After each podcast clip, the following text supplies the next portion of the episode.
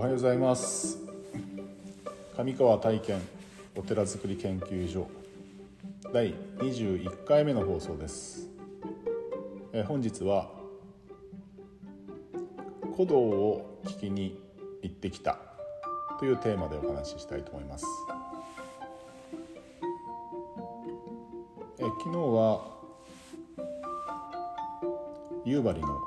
お檀家さん月参りをするしに夕張まで行ってきました。えー、まあお仕事のされてる方のお檀家さんもいらっしゃるので朝5時前に出てで向こうに、まあ、6時半ぐらいに着いてそこからずっとお経回りをして回ってきたんですけどもちょうど夕張ももうメロンの時期が入りまして、えー、明日、えー、岸母神のお参りがあるのでお供え用にメロンを買ってきました。まあちょっとまだ小ぶりなメロンが多かったんですけども明日お供えした後にお参りの人たちとみんなで一緒に食べたいなと思ってます。ええー、と6月の9日にですねああの昨日お話しした午前中に松本翔慶さんのラジオを収録終わった後夕方に、えー、札幌の文化芸術会会館文化芸術場だったかな、うん、新しくできた劇場に行って古道という、グループの演奏を聴きに行ったんですけども古道っていうのは新潟県の佐渡島をベースにして活動を続けている和太鼓のグループです。先月だったかな？うんと北海道新聞の広告欄にあ古道の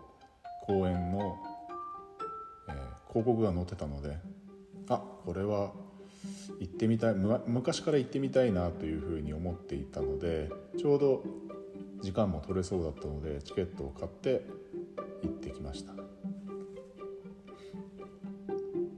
まあ、私は法華宗のお寺の生まれなので小さい頃から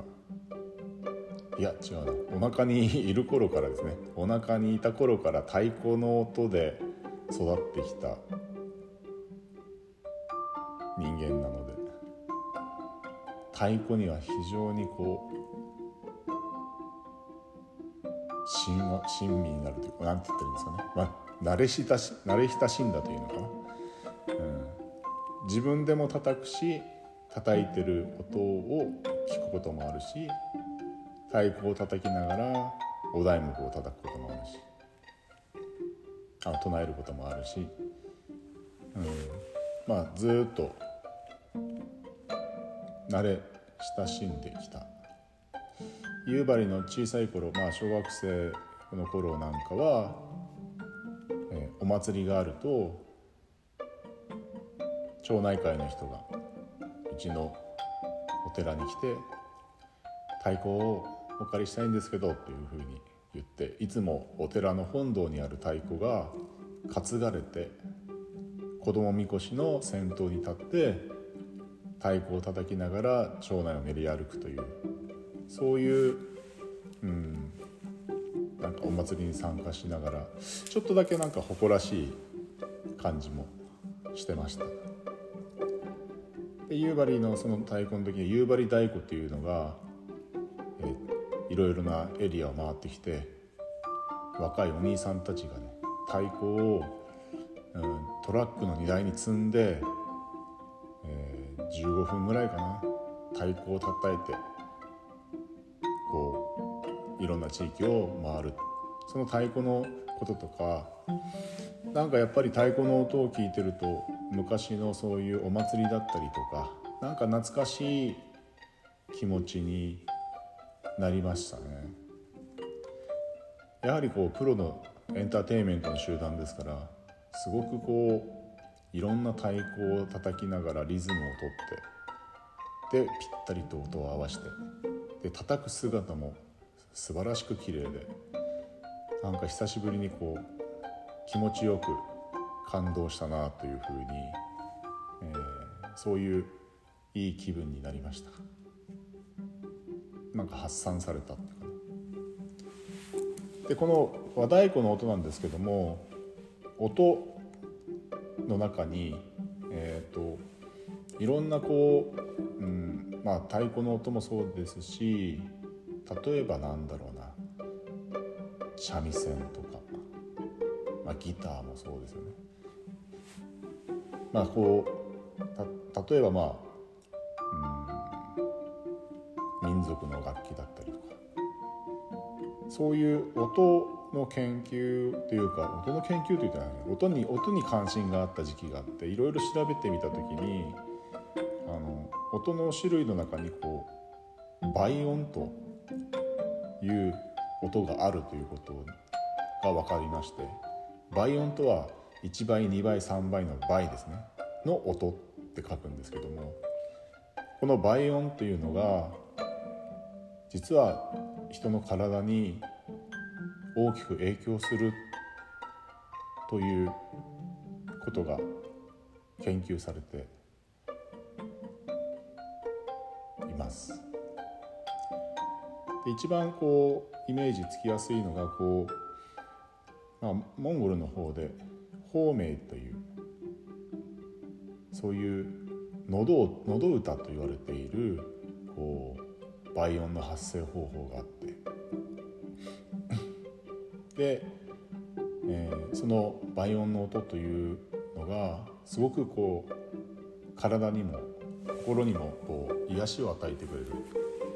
あの微調整をしてくれるんですね。でその倍音っていう音楽を歌を聴いた時にふと思い出したのが法華宗のこう百日の荒行堂というのがあるんですけども100日間修行をするというその行者さん、まあ、行をした詩を得た方の声というのがダミ声になっていてこの何て言うのかな孔明の発声音あの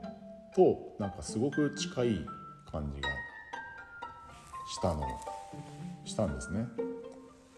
でもしかしてこうご祈祷をする時にそういう声倍音の声を音を出すことによってそのご祈祷の時には法華宗、まあ、ではその勃剣という木と数珠を合わせた宝具があってそれをカチカチ鳴らしながら経文を唱えてお祓いとか祈願とかをするんですけどもそのやっぱり音っていうもので人間というのはこう体を調整することがあるんだなっていうふうなところ。その時にちゃんとこう倍音が出ている方がより人間の体を調整する心を調整することができるんだろうなということを考えながら研究しながら、えー、唱え方をやってます。唱え方をやってるっていう言い方変かな。まあ唱えてます、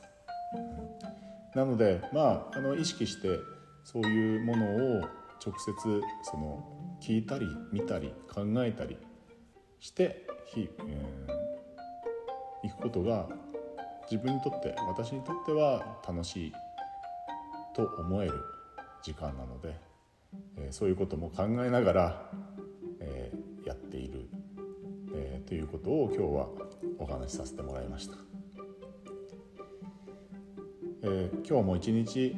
幸せな日々をお過ごしください、えお祈りしております。ありがとうございました。